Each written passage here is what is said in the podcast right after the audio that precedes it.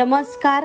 जिल्हा परिषद प्राथमिक शिक्षण विभाग धुळे व सर फाउंडेशन धुळे यांच्या संयुक्त विद्यमाने पूज्य साने गुरुजी लिखित श्यामच्या आई या पुस्तकातील संस्कार कथांच्या अभिवाचन उपक्रमात मी सौ सारिका निशांत रंधे सौ सावित्रीताई व्यंकटराव रंधे कन्या हायस्कूल शिरपूर जिल्हा धुळे आपले हार्दिक स्वागत करते.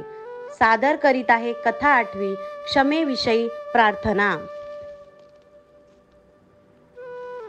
बाहेर पिठूर चांदणे पडले होते. मंदिराच्या गच्चीवर सारी मंडळी बसली होती. दूरचा नदी प्रवाह चांदीच्या प्रवाहासारखा दिसत होता. नदीला विश्रांती माहीतच नाही सारखे वाहणे तिला माहीत.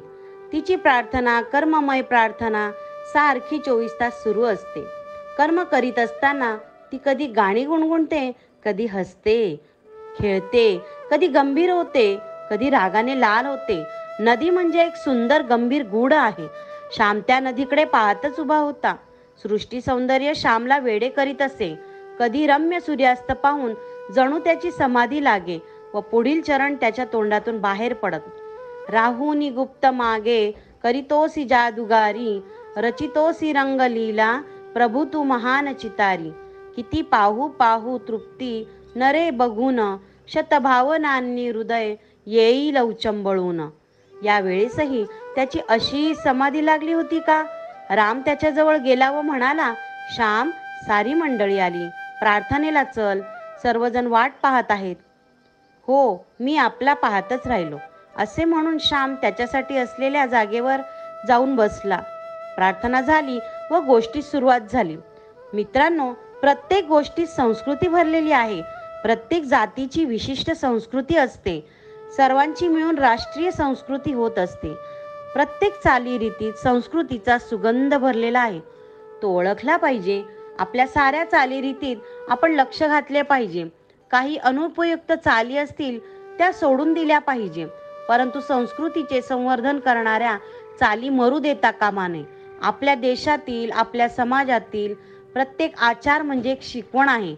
आमच्या घरी एक अशी पद्धत होती की रोज दुपारच्या मुख्य जेवणाच्या वेळी प्रत्येकाने श्लोक म्हणावयाचा जेवताना श्लोक म्हटला नाही तर वडील रागे भरत.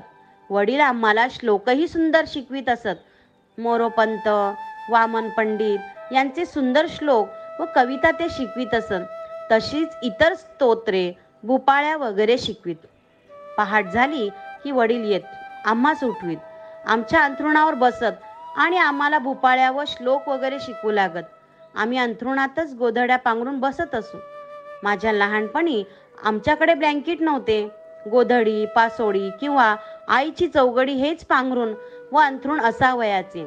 गणपतीची गंगेची वगैरे भुपाळ्या वडील शिकवीत. कानी कुंडलाची प्रभा चंद्र सूर्य जैसे नभा हे चरण आजही मला मधुर वाटतात. वक्रतुंड महाकाय शांताकारम वसुदेव सुतम देवम कृष्णाय वासुदेवाय. वगैरे संस्कृत श्लोक. तसेच गंगे गोदे यमुने कृष्णानुजा सुभद्रा कुंकुम पंडित जनके देवी म्हणे अनार्या ये रथावरी झणी यदुराया असा येता देखे मारावे मजला अंग वक्र अधरी धरी पावा वगैरे आर्या व श्लोक ते शिकवीत. हे श्लोक आम्हाला लहानपणी पाठ येत. रोज एखादा नवीन श्लोक ते शिकवायचे. वडील नुसते तोंडपाठ नसत घेत करून अर्थही सांगावयाचे. सौमित्र म्हणजे कोण? असे ते विचारेल आम्हाला सांगता आले नाही तर पुन्हा प्रश्न विचारेल. लक्ष्मणाची आई कोण? आम्ही सांगावे सौमित्रा. मग सौमित्र म्हणजे कोण? आम्ही सांगावे अंदाजाने लक्ष्मण. भले शाब्बास अशी मग ते शाबासकी देत. सौमित्र याचा अर्थ सांगितल्यावर मग राधेय म्हणजे कोण? सौभद्र म्हणजे कोण? वगैरे विचारित. जणू शिक्षण शास्त्राप्रमाणे ते शिकवीत. वडिलांच्या या पद्धतीमुळे शेकडो संस्कृत शब्दांचा अर्थ आम्हाला समजू लागला होता. वडील पहाटे शिकवीत तर सायंकाळी आई शिकवीत दिव्या दिव्या दीपोत्कार कानी कुंडल मोतीहार दिव्याला देखून नमस्कार. किंवा तिळाचे तेल कापसाची वात दिवा तेवे मध्यान्हात दिवा तेवे देवा पाशी माझा नमस्कार सर्व देवांपाशी. वगैरे आई शिकवीत असेल. आम्हालाही त्यामुळे पाठ करण्याचा नाद लागे दुपारी जेवणाच्या वेळी जर वडिलांनी न शिकविलेला परंतु आम्हीच पाठ केलेला श्लोक नाही म्हटला तर वडील शाबासकी देत. त्यामुळे आम्हास उत्तेजन मिळे गावात कोठे लग्न मुंजीची पंगत असली किंवा उत्साहाची समाराधना असली तेथेही मुले श्लोक म्हणत. जो श्लोक चांगला म्हणे त्याची सारे स्तुती करीत. अशा रीतीने घरीदारी श्लोक पाठ करावयास उत्तेजन मिळे जेवताना सुंदर काव्य सुंदर विचारांचे श्लोक कानावर पडत. जणू ते ऋषी तर्पणच होत असे. गावात कोठे कोणाजवळ असली तर आमच्याकडे बोलावणे असायचे. आमच्याबरोबर वडीलही आलेले असतील तर ते श्लोक म्हणावयास आम्हास मानेने डोळ्यांनी इशारा देत. व आम्ही लगेच म्हणत असू घरी गेल्यावर वडील रागावतील ही भीती असे. मला श्लोक जरी चांगले व पुष्कळ येत होते तरी मी पंक्तीत लाजत असे. माझा आवाज फारसा चांगला नव्हता व सभाधीटपणाही नव्हता.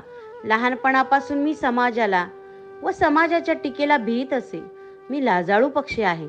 अजूनही फारसा माणसाळलेला झालो नाही. मी लगेच कावराबावरा होतो. श्लोक म्हणत असता कोणी हसला कोणी टीका केली तर मला वाईट वाटे. परंतु वडील जवळ असले की म्हणजे मुकाट्याने म्हणावयास लागे. तेथे गत्यंतर नसे. त्या दिवशी गंगू आप्पा ओकांकडे समाराधना होती. त्यांचा आमचा फार घरोबा आमच्याकडे आमंत्रण होते. माझे वडील बाहेर गे गेलेले होते. दुसऱ्याच्या घरी जेव्हा जाण्याची मला लहानपणापासूनच लाज वाटत असे. परंतु कोणीतरी गेलेच पाहिजे होते. हजेरी लागलीच पाहिजे. नाहीतर तो उर्मटपणा माजोरेपणा दिसला असता. त्यांचे मन दुखाविले. असे झाले असते. वडील घरी नसल्यामुळे माझ्यावर जेवावया जाण्याची पाळी आली. दुपारी स्नान सांगणे आले व थोड्या वेळाने मी जेवावयास गेलो. कणे रांगोळ्या घातल्या होत्या केळीची सुंदर पाने होती. मी एका अगोतेलीवर जाऊन बसलो. उदबत्त्यांचा घमघमाट सुटला होता. उन्हाळ्याचे दिवस होते. म्हणून पाण्याच्या मोठ्या हंड्यांना बाहेरून फडकी लावलेली होती व पाण्यात वाळा टाकलेला होता. घरोघरचे कोणी आले की नाही का आले नाही याची चौकशी झाली. जो येणार असून आला नसेल त्याच्याकडे हातात पळी पंचपात्र देऊन एखाद्या मुलाला पाठवण्यात येईल.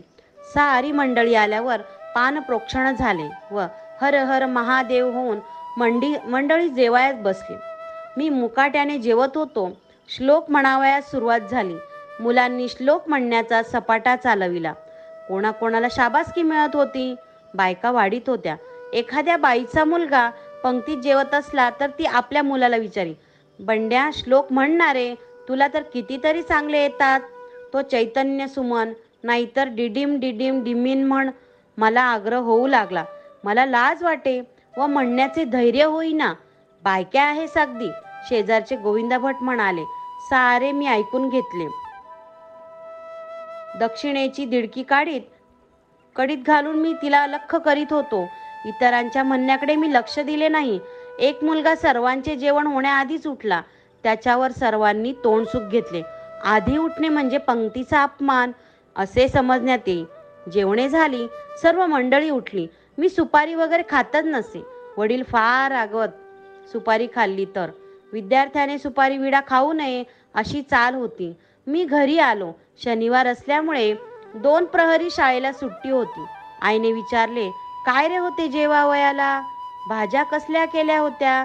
मी सारी हकीकत सांगितले. आईने विचारले श्लोक म्हटलास की नाही? आता काय उत्तर देणार? एका खोट्यास दुसरे खोटे. एक खोटे पाऊल टाकले की ते सावराव्यास दुसरे खोटे पाऊल टाकावे लागते. पाप पापास वाढवीत असते दृढमुलं करीत असते. आईला मी खोटेच सांगितले. श्लोक म्हटला आईने पुन्हा विचारले कोणता म्हटलास? तो म्हटलेला लोकांना आवडला का?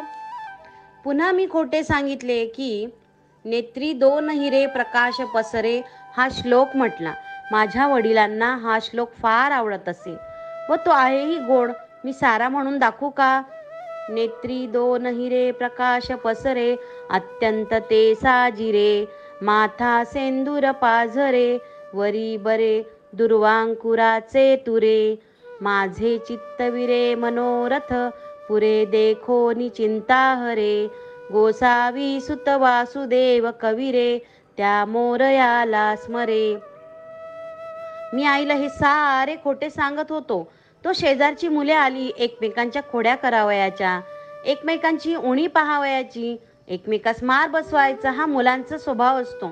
शेजारचे बंड्या बन्या वासू सारे आले व आईला म्हणाले यशोदा काकू तुमच्या श्यामने आज श्लोक नाही म्हटला. सारे त्याला म्हण म्हण असे सांगत होते परंतु याने म्हटलाच नाही. श्यामने मला शिकवलेला भरुनी गगन ताटी शुद्ध नक्षत्र रतने. तो मी म्हटला व मला शाबासकी मिळाली. असे वासू म्हणाला. गोविंदा म्हणाला असा येता देखे रथ निकट तो श्यामल हरी. हा मी म्हटला व नरसू अण्णांनी मला शाबासकी दिली. आई मला म्हणाली श्याम मला फसविलेस खोटे बोललास? श्लोक म्हटला म्हणून मला सांगितलेस. वासू म्हणाला श्याम केव्हा रे म्हटलास? बन्या म्हणाला अरे त्याने मनात म्हटलं असेल तो आपल्याला कसं ऐकू येईल? बंड्या म्हणाला पण देवाने तर ऐकला असेल. मुले माझी थट्टा करीत निघून गेली. मुले म्हणजे गावातील न्यायाधीशेच असतात. कोणाचे काही लपू देणार नाहीत. गावातील सर्वांची बिंगे चव्हाट्यावर आणणारी वर्तमानपत्रेच ती. मला आई म्हणाली श्याम तू श्लोक म्हटला नाहीस? ही एक चूक. व खोटे बोललास ही तर फार भयंकर चूक.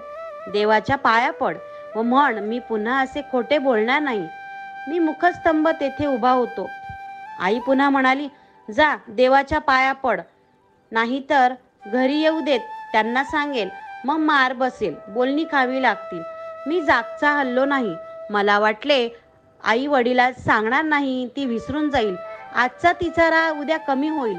आई पुन्हा म्हणाली नाही ना ऐकत. बरं मी आता बोलत नाही. वडील रात्रीसच परगाहून आले होते. रोजच्या प्रमाणे ते पहाटे उठावयास आले. त्यांनी भुपाळ्या सांगितल्या आम्ही म्हटल्या वडिलांनी मला विचारले श्याम काल कोणता श्लोक म्हटलास? आई ताक करत होती. तिची सावली भिंतीवर नाचत होती. उभे राहून ताक करावे लागे. मोठा डेरा होता. माथ्यासुद्धा हो, मोठा होता. आईने एकदम ताक करावयाचे थांबवले व ती म्हणाली श्यामने काल श्लोक म्हटला नाही. मला मात्र खोटेच सांगून सांगितले की म्हटला परंतु शेजारच्या मुलांनी सारी हकीकत सांगितली. मी त्याला सांगत होते की देवाच्या पाया पड व पुन्हा खोटे बोलणार नाही असे म्हण. परंतु किती सांगितले तरी ऐकेच ना. वडिलांनी ऐकले व रागाने म्हटले होय का रे उठ उठतोस की नाही? त्या भिंतीजवळ उभा राहा.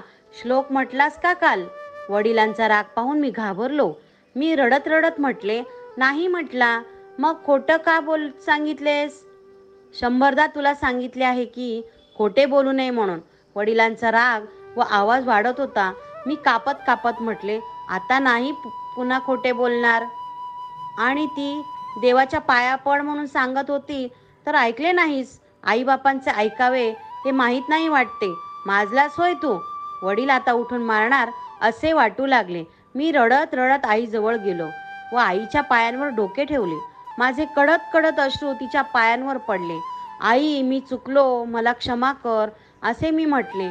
आईच्याने बोलवे ना ती वात्सल्य मूर्ती होती. विरघळलेल्या ढेकळ्याप्रमाणे माझी स्थिती झालेली पाहून तिला वाईट वाटले. परंतु स्वतःच भावना आवरून ती म्हणाली देवाच्या पाया पड. पुन्हा खोटे बोलण्याची बुद्धी देऊ नकोस असे त्याला प्रार्थून सांग. मी देवाजवळ उभा राहिलो. स्पुंद स्पुंद देवाला प्रार्थून लोटांगण घातले.